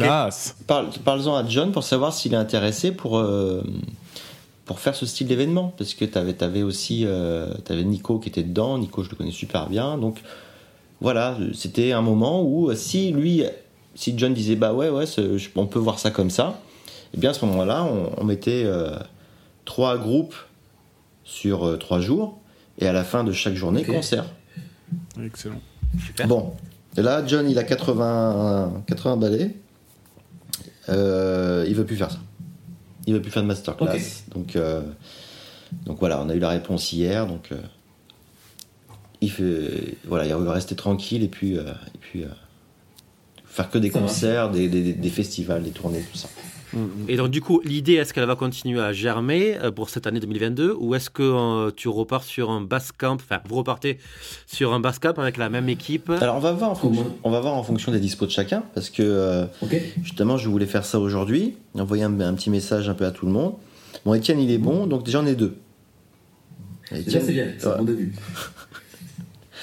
Euh, faut que j'envoie un message aujourd'hui euh, pour savoir qui est dispo ou pas. Franck, il a beaucoup beaucoup de concerts euh, pendant la- le mois de d'août, donc savoir euh, si, euh, s'il sera dispo. Parce que ça se ferait en août cette année? Ouais, ça sera euh, sûrement. On a commencé à réfléchir à une date. Déjà, celui à Dijon, je pense qu'on peut en- envisager déjà d'en faire un le, entre le 19 et le 21. Deux jours, c'est bien. Ok. 19-21 août. Toujours sur Dijon, est-ce qu'il y en a un, euh, à un autre endroit? Alors, on fera Dijon et on, je pense qu'on va commencer à réfléchir. Là, c'est pour ça qu'aujourd'hui, je voulais faire une sorte de.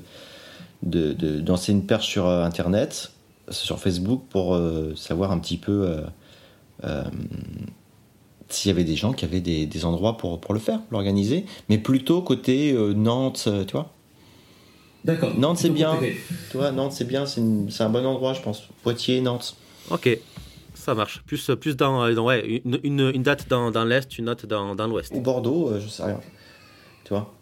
Le, truc qu'il bon, faut, ouais. voir, faut- le truc qu'il faut voir aussi, c'est c'est au niveau de la. euh, tu vois, Bordeaux, ce qui est bien, c'est que les gens de Paris peuvent aller à Bordeaux. Les gens de Toulouse peuvent aller à Bordeaux, à Jeun. Tu vois, il y a... Bordeaux, c'est quand même. une- Ça va vite pour aller à Bordeaux. Bah, de Paris, t'en as pour deux heures en train. Ça va, ça va très vite. C'est vrai que Bordeaux, c'est c'est un bon centre. Après, Nantes aussi, c'est très bien. hein. Mais du coup, ceux de, ceux de Toulouse, euh, ils iront plus peut-être à Dijon que, que à Nantes, je sais pas. Bah, comme, comme Dijon, c'est quand même.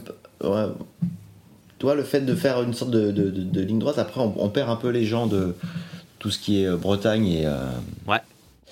Après, euh, voilà, nous, c'est ce qu'on se dit aussi, c'est-à-dire que quand on fait un événement comme ça, si les gens ils veulent pas, euh, parce qu'on a eu des gens hein, qui m'ont envoyé des messages, ah oui, mais c'est à 2 heures de chez moi, 3 heures de chez moi, c'est trop loin. Ouais, Bon, à un moment donné, tu peux pas pousser les gens à. tout à fait. Exactement. Ah Ah, ouais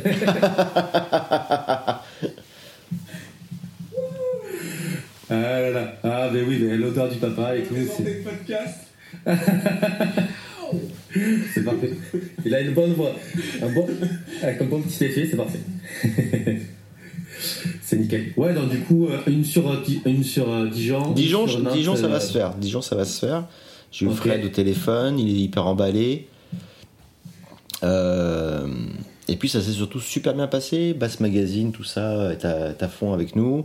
Et puis, ce que j'aimerais cette année, vraiment ce que j'aimerais cette année, l'année dernière, on s'y pris un peu de temps, c'est pour ça qu'on a essayé de faire ça vite, c'est de faire intervenir la- des, des, des, des luthiers, des, euh, dans, euh, dans, le, dans le bass camp pour que les mecs viennent exposer, enfin, euh, dire ce qu'ils font. euh. Cool. Très, très, très, très bonne idée, ça. Ça serait super, ça.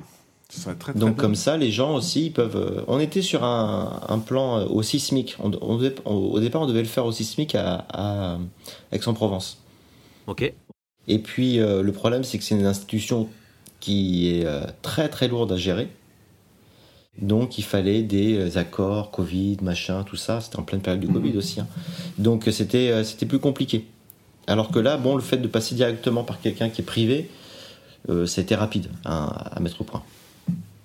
Mais là, Oui, voilà, le but, sûr. le but, c'est vraiment de dire bon, l'année prochaine, on, euh, on fait un truc euh, avec. En plus, il y a plein de luthiers qui, qui étaient dégoûtés la- l'année dernière de ne pas pouvoir venir. Donc, euh, il y a plein de choses. Les luthiers euh, français, les, les, les gens en France, ils font des trucs vraiment super. Et, euh, et c'est le moment où, euh, justement, les gens peuvent voir, essayer. euh, Exactement. Parfait. Et donc, du coup, les, les- les dates et tout ça, tu- ça sera diffusé sur quand? Sur les réseaux?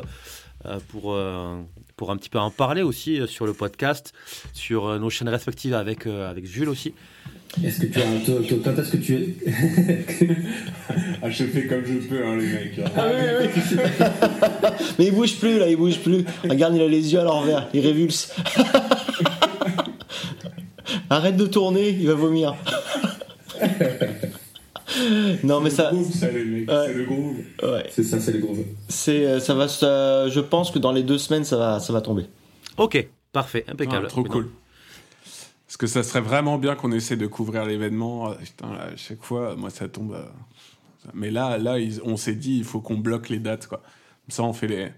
Comme ça, même, tu vois, si on peut essayer de, de caler avec toi des, des interviews, avec les intervenants, avec les Bien sûr, le, but c'est que bah, cool, ça. C'est de, enfin, encore une fois, nous, notre, notre optique, hein, et c'est pour ça qu'on s'est encore eu hier, enfin avant-hier avec euh, Étienne, euh, on est vraiment dans l'optique d'échanger. On le fait pas pour gagner du pognon, on le fait vraiment euh, parce Mm. que voilà, tout, tout mis bout à bout, si tu veux, euh, c'est pas un truc qui te fait gagner. euh, t'es t'es mieux à faire un concert, hein, tu vois. Nous, on le fait vraiment, on le fait vraiment dans, dans l'optique de partager, de partager. de partager, de rencontrer. Exact, c'est ça, c'est ça. Et puis nous, on se rend la gueule. Ouais, tu m'étonnes. Ah bah oui. Tu, tu m'étonnes, tu m'étonnes. Ben oui, après, tu as un événement où t'as- tu, euh, tu vois tous les copains et tout, machin. euh, Non, c'est vrai que ça, do- ça doit être euh, Eh énorme. oui, parce qu'on on se voit, on se voit, on se voit. euh, Adrien, on se voit euh, plus souvent, mais euh, même Étienne, quelquefois, on se croise. Mais euh, ah, d'ailleurs, j'ai oublié de, de- de vous dire, on fait un masterclass en duo, Un- une sorte de mini camp euh, au mois de, je vais vous dire ça, avec Pascal Mulot au Havre. Si vous avez envie de passer l'info. Euh. Pascal, Pascal, je sais plus quand est-ce que c'est. Sûrement, je pense que euh, le prochain invité sera, sera Pascal, je pense. euh, euh, Jules, vu que tu le connais euh, relativement bien. Ah, il va encore dire des conneries. Il va encore dire des conneries, Pascal. Ah non, mais c'est clair. C'est clair. Ah bah voilà, je vous présente aussi ma chatte. Ah, c'est bon, il y a tout le monde. Voilà. Et là, et là, je crois que je vais donner le biberon en même temps. Comme ça, ça sera fait, les mecs. Et non, mais Pas de on, souci. on est en famille, tu vois. Exactement. Très bien. Je suis désolé. là. Non, mais il faudrait voir la scène, les gars. euh, C'est assez comique. Il y a mon bébé sur moi. euh, voilà. C'est bon. Attends, j'arrive, je vais chercher le biberon en même temps.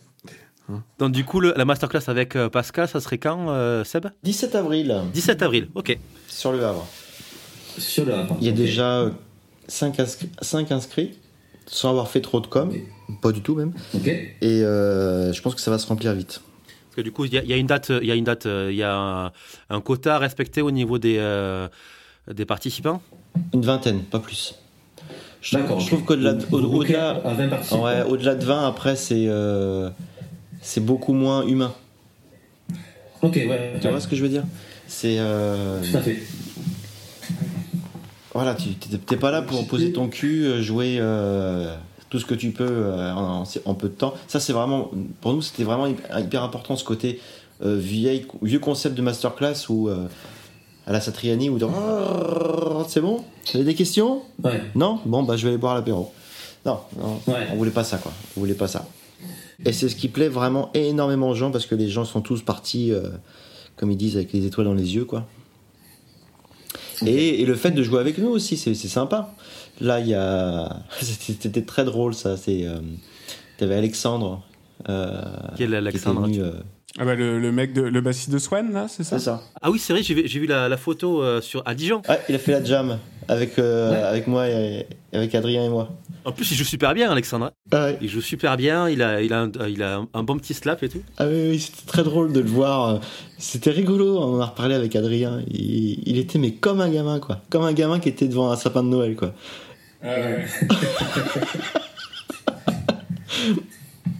Ouais, c'était très très drôle. C'était très très sympa. C'était surtout- C'était surtout très très sympa. Ok, ben comme ça, au moins, euh, tous ceux qui veulent aller au, au Basecamp, n'hésitez pas à contacter directement Seb ou, euh, ou à passer par les réseaux. Je pense que. Euh, Je vais, euh, je vais noter tout ça. Puis, de toute façon, euh, c'est relayé par, par tous ceux qui y participent, donc forcément. euh. Trop cool. Parfait. Euh, on va faire un petit point, Seb, avant de, de terminer, sur euh, actuellement, est-ce que tu, tu continues à donner des cours ou pas du tout? Alors, qu'est-ce que tu veux dire par donner des cours? Est-ce que tu as euh, des élèves en particulier? Est-ce que en- en cours particulier? Est-ce que tu as euh, du coup des petits, euh, des petits lives sur, euh, sur Facebook où tu interviens sur des thématiques précises? Est-ce que, en gros, est-ce que tu donnes des cours? Eh ben, oui, je donne des, des, des, des cours dans des, dans des salons. Parce que je me suis Ok. aperçu. Voilà. Les cours, j'en ai- j'en j'en fais très peu des cours à une personne. Ok. J'en fais très très peu, euh, mais je préfère vraiment avoir une, une sorte de... Parce que quand tu abordes des choses, on va dire que ça peut servir à tout le monde. Oui, fait. J'essaie de, j'essaie de, de, de, de rassembler des gens qui ont à peu près les mêmes connaissances, les mêmes envies dans, dans des dans des cours et euh, ça, ça permet en fin de compte après à ces gens-là de, de à moindre coût d'avoir accès à, à, des, à, à de la matière. Et en général, sur tes, sur tes salons, tu as, combien d'élèves à peu près? J'en ai, là, le dernier que j'ai fait, ils étaient euh, 12. Ok. C'est des, du coup des infos, toutes les infos sont sur ton Facebook? Ouais, là, euh, euh, j'en- je vais en faire un tous les 15 jours. 15 jours, c'est bien. C'est bien, super. Ça laisse le temps aux gens de, de, de- de bosser un peu ce qu'on a vu. Euh, je fais un gros, gros effort par rapport, euh, parce que je trouve, parce que j'ai beaucoup euh, voyagé en Afrique. Euh, Il y a beaucoup, beaucoup, beaucoup de bassistes euh, africains qui, bah, forcément, on n'a pas la même monnaie, on n'a pas les mêmes, euh, qui sont en demande monstrueuse de, de, de savoir. Et, euh, et il, faut, il faut leur donner, quoi. Parce qu'ils ont plein de choses à dire, mais ils savent pas comment le faire. Donc là, ce que je vais faire la prochaine étape, c'est que je vais créer des salons que pour l'Afrique, Ok. où, ça sera, où il y aura beaucoup plus de monde, ou, pas, peu importe. Le but, c'est le, à un prix vraiment, euh, tu vois, ça va être euh, 2 euros, tu vois, pour que il y ait au moins le- l'engagement de, de dire euh, je paye pour quelque chose, parce que si tu fais gratuit, après, ça, t'as Oui, pas, oui, t'as oui. pas le même engagement, même si c'est 1 ou 2 euros. hein. C'est vraiment, c'est vraiment pas un truc pour gagner de l'argent, c'est vraiment un truc pour dire, euh, voilà. Mais 2 euros pour euh, quelqu'un qui, euh, qui gagne euh, 400 euros le mois, bon, voilà, c'est pas non plus. C'est, voilà, c'est, faut mettre les choses dans le contexte, quoi. Parce qu'en temps normal, du coup, combien ça, combien ça coûte ton, euh, les cours en Et salon? Là, je l'ai fixé à, à 9 euros. Ok. Ça marche. Oui, ce qui est très raisonnable. Très raisonnable. Et puis, euh, puis encore une fois, euh, c'est, euh, je le fais quand j'ai, j'ai un peu de temps, que je me dis tiens, ça pourrait être sympa de, de- de voir ces choses-là. Et les gens ressortent toujours euh, contents parce qu'ils peuvent enregistrer le live. Le but c'est qu'ils ils puissent Oui. bosser derrière, quoi. Donc ils l'enregistrent et après leur retravail. euh, Oui, j'ai même vu que tu, tu permettais aussi à ceux qui ne sont pas présents au moment euh, du live de pouvoir le visionner après. euh. Ouais, ouais, ouais. Bon, c'est plus compliqué ça, parce que la dernière fois on l'a fait sur euh, Messenger, parce que maintenant Facebook a, comparti- peut créer des salons et les salons se font sur Messenger. Mais le problème c'est que si tu n'as pas de téléphone, tu ne peux pas l'enregistrer directement sur ton ordinateur. Il faut que tu aies un téléphone pour faire une capture d'écran. Sinon ça marche pas. D'accord, ok. Sinon ça marche pas. Et en temps normal, est-ce que tu as toujours les, les mêmes participants à chaque cours? Ou est-ce que c'est toujours des gens qui, euh, euh, qui brassent un petit peu euh, Euh, ça dépend. C'est sous. T'as un noyau de. T'as un noyau de personnes hein, qui revient régulièrement. Ouais, t'as un noyau de personnes. Puis après, t'as plein d'autres personnes qui, qui se greffent dessus. Euh, c'est ça qui est intéressant. Euh, là, pour l'instant, les, euh, les masterclass où il y a le plus d'énergie, plus de demandes, c'est ceux que je fais pour les. euh, on le fait sur euh, Skype. C'est pour les personnes d'origine euh, brésilienne. Ok. Wow. Ça veut dire que les mecs au Brésil sont ultra fans de mon jeu. Alors je sais pas pourquoi. C'est la percussion, ça. Ouais, bah, mais je pense qu'il y, a un- il y a un truc à faire. Et euh, je fais des masterclass euh, comme ça sur Skype. On est entre 20 et 25, tu vois. Chouette. C'est bien. Alors je parle anglais forcément parce que je parle pas très bien brésilien. En tout cas, tu le fais bien. Ouais, ouais, ouais. Et donc, du coup, quel, quel conseil tu donnerais aux personnes qui veulent euh, jouer comme toi, de jouer comme toi? Quel, euh, quel est le conseil euh, pour jouer comme Sébastien Tibax Ben non, justement, le but c'est pas de jouer comme, comme quelqu'un. Ça, c'est- ça c'est un truc qu'on essaie de faire comprendre aussi aux gens qui viennent au camp. Euh, le but c'est pas de jouer comme. Le, le but c'est de jouer euh, comme on a envie de jouer. C'est d'aller vers quelque chose qui nous tient à cœur parce que chaque personne a une culture, a une morphologie différente, a une appréhension d'instruments différents. Donc le but, nous, ce qu'on essaie vraiment, et c'est c'est vraiment le leitmotiv quand on donne des cours ou euh, des masterclass, c'est d'apporter aux gens de la matière pour que eux-mêmes, leur style, dans leur style, dans leur manière d'aborder l'instrument, aillent plus loin. Ok. de, de créer leur jeu, en fait. Exactement. Ok. Jouer le morceau de, euh, j'en sais rien, moi, je vois quelquefois passer sur les réseaux sociaux euh, des petits jeunes qui, euh, qui repiquent le solo de, euh, de sax, de breaker. Ouais, c'est bien, ouais, super. Mais foncièrement, ça va te servir à quoi? Mm, mm. Parce que si tu comprends Ouais. pas ce que le mec il a fait, parce que le mec, le mec, Oui, a oui. le mec qui a fait le solo, si tu veux, je suis persuadé qu'il serait incapable de le refaire pareil que le jour où il l'a fait. Parce que c'est un solo libre. Oui, c'est une impro, ouais.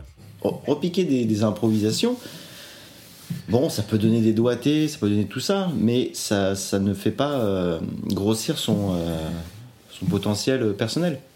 Tout à fait. Sauf si tu analyses vraiment ce qu'il a fait et que, et que tu pousses un petit peu le, bouche, le bouchon un peu plus loin que reprendre ton, euh, Descends. ton petit. euh, Tout est cassé, quoi. Attends. Ça y est, il dort. Et il dort, parfait. C'est le groovy C'est ça. Donc, du coup, euh, ouais, donc créer, créer leur- son propre On jeu. peut s'inspirer et, de euh, quelqu'un, dire ah j'aime bien comment il joue lui ou j'aime bien comment. Mais euh, voilà, c'est- quelque chose qui va permettre d'aller plus loin dans sa démarche personnelle. ça va. En fait, un- t'es plus un coach euh, bassistique qu'autre chose. T'es plus. euh, Oui, quand, quand, je, quand je donne des cours comme ça, oui, c'est vraiment dans ce sens-là. Je donne pas des exercices typiques. Je leur dis voilà, vous avez de la matière sur maintenant euh, la- tout ce qui est euh, YouTube et compagnie. Je vous donne les zones, euh, les couleurs, les machins à développer, les- le, le- le travail à, à mettre en place. Et après, c'est à vous de le faire. Parfait. Vous improvisez, vous développez. Oui, Vas-y, vas-y, vas-y. Vas-y, Jules. Non, mais ce que je disais, c'est que c'est que vous rejoignez. euh, Enfin, parce que moi, j'ai pris des, pas mal de cours avec Pascal Mulot et que et qu'il y, a un- il y a un côté très très philosophique euh, que, que j'aime beaucoup, quoi.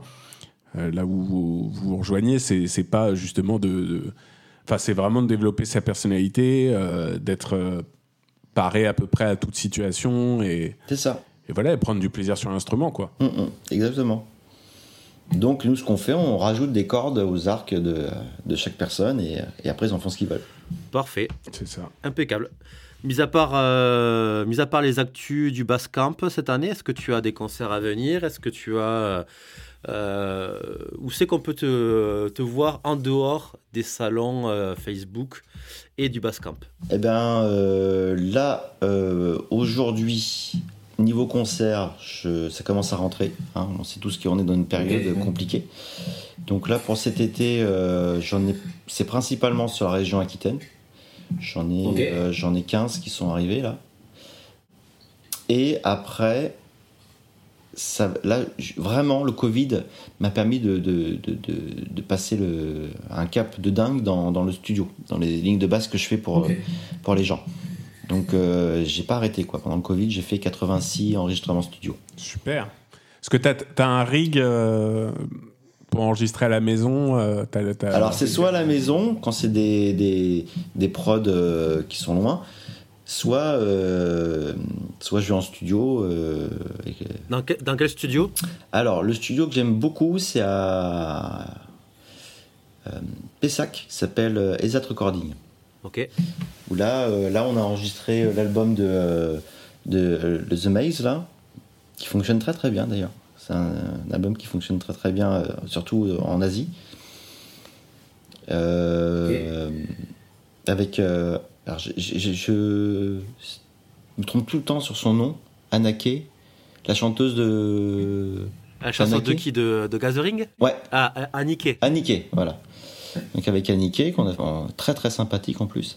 Et, euh, et donc ça, c'est, euh, c'était vraiment l'album là, Et com- comment tu l'as rencontré, cette, euh, cette par l'intermédiaire de la personne qui faisait l'album, Alexis. D'accord, ok. C'est lui qui est, qui est à l'origine de l'album et puis il a voulu avoir des personnes particulières sur son album.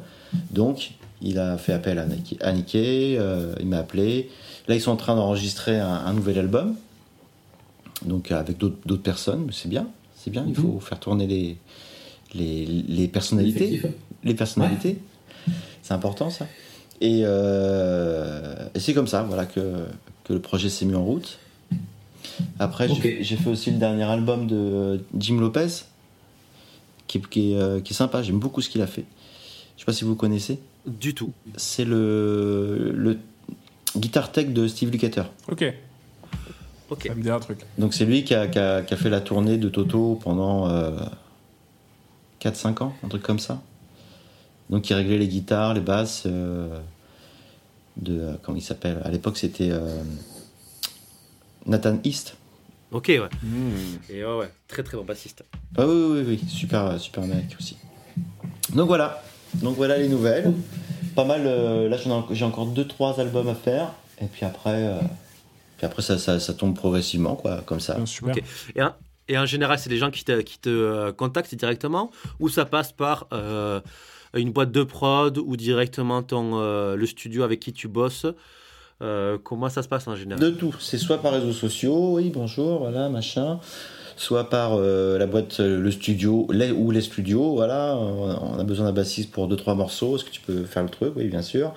Ou euh, l'artiste qui me contacte directement euh, par téléphone, ou j'en sais rien, tu vois. Et c'est tout, tout, est, tout est possible. Ok. Et donc, du coup, comment on peut te, te contacter? Ah bah, on peut me contacter sur les réseaux sociaux. Ok, donc Facebook, Instagram. C'est ça, Instagram, Facebook, Instagram. euh, et puis Instagram, euh, j'ai quelqu'un qui, qui s'occupe de mon compte, donc forcément je suis un petit peu moins réactif. Ok. Parce que là, c'est c'est le réseau social où, euh, où, où j'ai. Vraiment, il y a une grosse portée, encore une fois, dans tout ce qui est euh, musique, enfin, euh, brésilien et compagnie. Au départ, j'étais j'étais pas trop chaud pour Instagram, et puis euh, je me suis dit, bon, bah, je vais m'y mettre. Et, euh, et je, je comprends pas trop non plus comment il faut, contrairement à Facebook, comment ça fonctionne au niveau des, des partages, des machins, tout ça. Mais euh, c'est là où il y a le plus de réactivité par rapport à tout ce que je mets. Euh, bassiste euh, US Magazine me publie toutes les semaines. C'est Ok. super. Voilà, à chaque fois je vois passer le truc et à chaque fois c'est les gens, euh, bah, comme ce sont des gros bassistes, de gros magazines, donc forcément les gens Oui. après euh, s'abonnent et Ouais, tu as souvent des liens euh, quand tu vois des vidéos de, de grands bassistes euh, mondialement connus. Tu as souvent des petits liens dessous pour euh, aller sur euh, le bassiste machin. Et puis après, quand tu reviens sur le lien, tu, euh, tu arrives sur, sur euh, Sébastien Tibax. Et, et puis voilà, et tu t'abonnes. Est-ce que pour, pour, clôturer, euh, pour clôturer cette interview, euh, cette entrevue qui était fort intéressant, euh, est-ce que tu as, euh, voilà, moi j'aime bien clôturer en général mes interviews comme ça, si tu avais un conseil, le conseil à donner à nos auditeurs? Le conseil, le conseil, c'est c'est, vraiment de s'écouter. Dans le sens où si on, on va dans- si on fait quelque chose un petit peu à reculons, on va pas apprendre, on va faire. Alors que si on se met en challenge et on se dit tiens ça ce, ce- ce type de morceau, ce type de groupe, parce que le but quand même euh, en tant que bassiste c'est d'intégrer un groupe, c'est d'intégrer euh, des gens avec qui jouer si euh, on s'entend pas déjà du côté humain et que euh, il n'y a pas de, de sensibilité à ce niveau-là, forcément à un moment donné, euh, l'énergie qu'on a au départ va très vite s'essouffler et va se casser. Donc, il faut vraiment le faire en fonction de ce qu'on ressent lorsqu'on est avec des, des- des humains, tout simplement. Magnifique conseil. É- écouter son instinct, quoi. Dire, euh, ouais, je sens bien ce groupe-là, euh, je pense qu'il y a quelque chose à faire et pas y aller reculant, quoi. Parfait. Seb, merci. Eh ben, de rien. En tout cas, Vraiment, merci. Merci hein. d'être le, le Très premier invité du, euh, du Groovycast. On met en, on met en lien du coup toutes les, euh, euh, toutes les infos sur, euh, sur Seb euh, en description, mais bien sûr aussi tous les réseaux sociaux. Et, dès que les dates du Basecamp sont, sont ouvertes, on partagera tout ça avec, avec Jules. et, on essayera de faire en sorte de peut-être venir au Basecamp, soit en tant que, que participant, soit en tant que, qu'intervieweur. Donc voilà, on essaiera de, faire un max pour partager euh, cet événement qui est euh, fantastique tous les ans. Eh bien, merci à vous. Très bonne fin de journée. Et encore, euh, profitez bien de tout. Merci, Allez, merci beaucoup. À salut, ciao, ciao, des grosses bises.